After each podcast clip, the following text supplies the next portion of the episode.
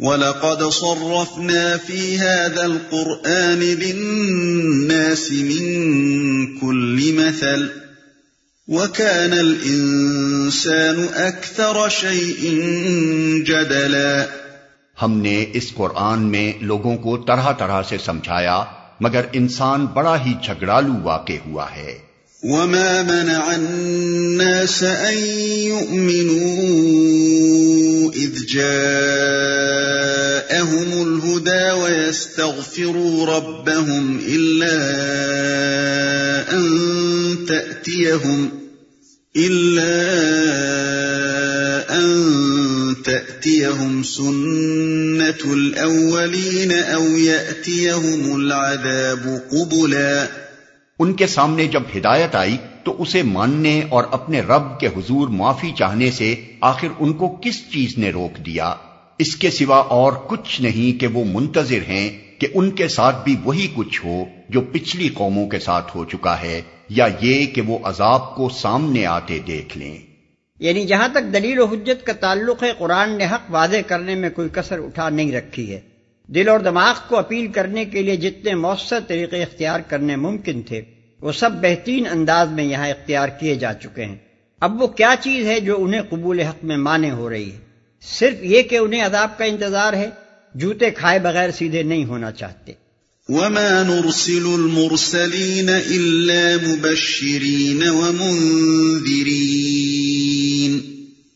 ويجادل الذين كفروا بالباطل ليدحضوا به الحق واتخذوا آياتي وما انذروا هزوا رسولوں کو ہم اس کام کے سوا اور کسی غرض کے لیے نہیں بھیجتے کہ وہ بشارت اور تنبیہ کی خدمت انجام دے دیں۔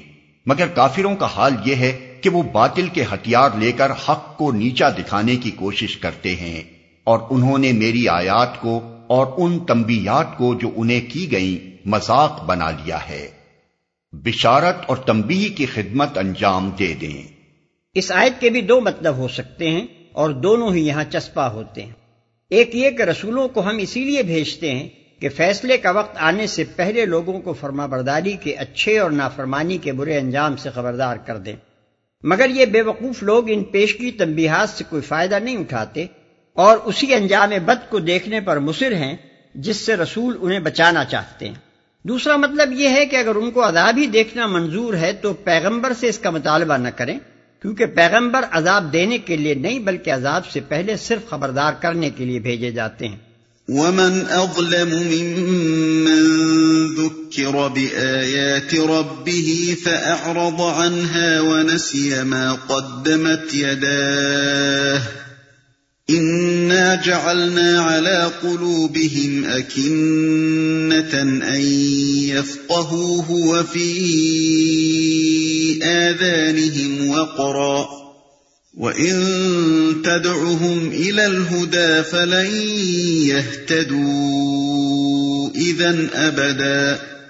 اور اس شخص سے بڑھ کر ظالم اور کون ہے جسے اس کے رب کی آیات سنا کر نصیحت کی جائے اور وہ ان سے منہ پھیرے اور اس برے انجام کو بھول جائے جس کا سرو سامان اس نے اپنے لیے خود اپنے ہاتھوں کیا ہے؟ جن لوگوں نے یہ روش اختیار کی ہے، ان کے دلوں پر ہم نے غلاف چڑھا دیے ہیں جو انہیں قرآن کی بات نہیں سمجھنے دیتے، اور ان کے کانوں میں ہم نے گرانی پیدا کر دی ہے۔ تم انہیں ہدایت کی طرف کتنا ہی بلاؤ، وہ اس حالت میں کبھی ہدایت نہ پائیں گے۔ یعنی جب کوئی شخص یہ گروہ، دلیل و حجت اور خیر خواہدہ نصیحت کے مقابلے میں جھگڑالو پن پر اتر آتا ہے اور حق کا مقابلہ جھوٹ اور مکر و فریب کے ہتھیاروں سے کرنے لگتا ہے اور اپنے کرتوتوں کا برا انجام دیکھنے سے پہلے کسی کے سمجھانے سے اپنی غلطی ماننے پر تیار نہیں ہوتا، تو اللہ تعالیٰ پھر اس کے دل پر قفل چڑھا دیتا ہے اور اس کے کان ہر صدائے حق کے لیے بہرے کر دیتا ہے۔ ایسے لوگ نصیحت سے نہیں مانا کرتے، بلکہ ہلاکت کے گڑھے میں گر کر ہی انہیں یقین آتا ہے کہ وہ ہلاکت تھی جس کی راہ پر وہ بڑھے چلے جا رہے تھے۔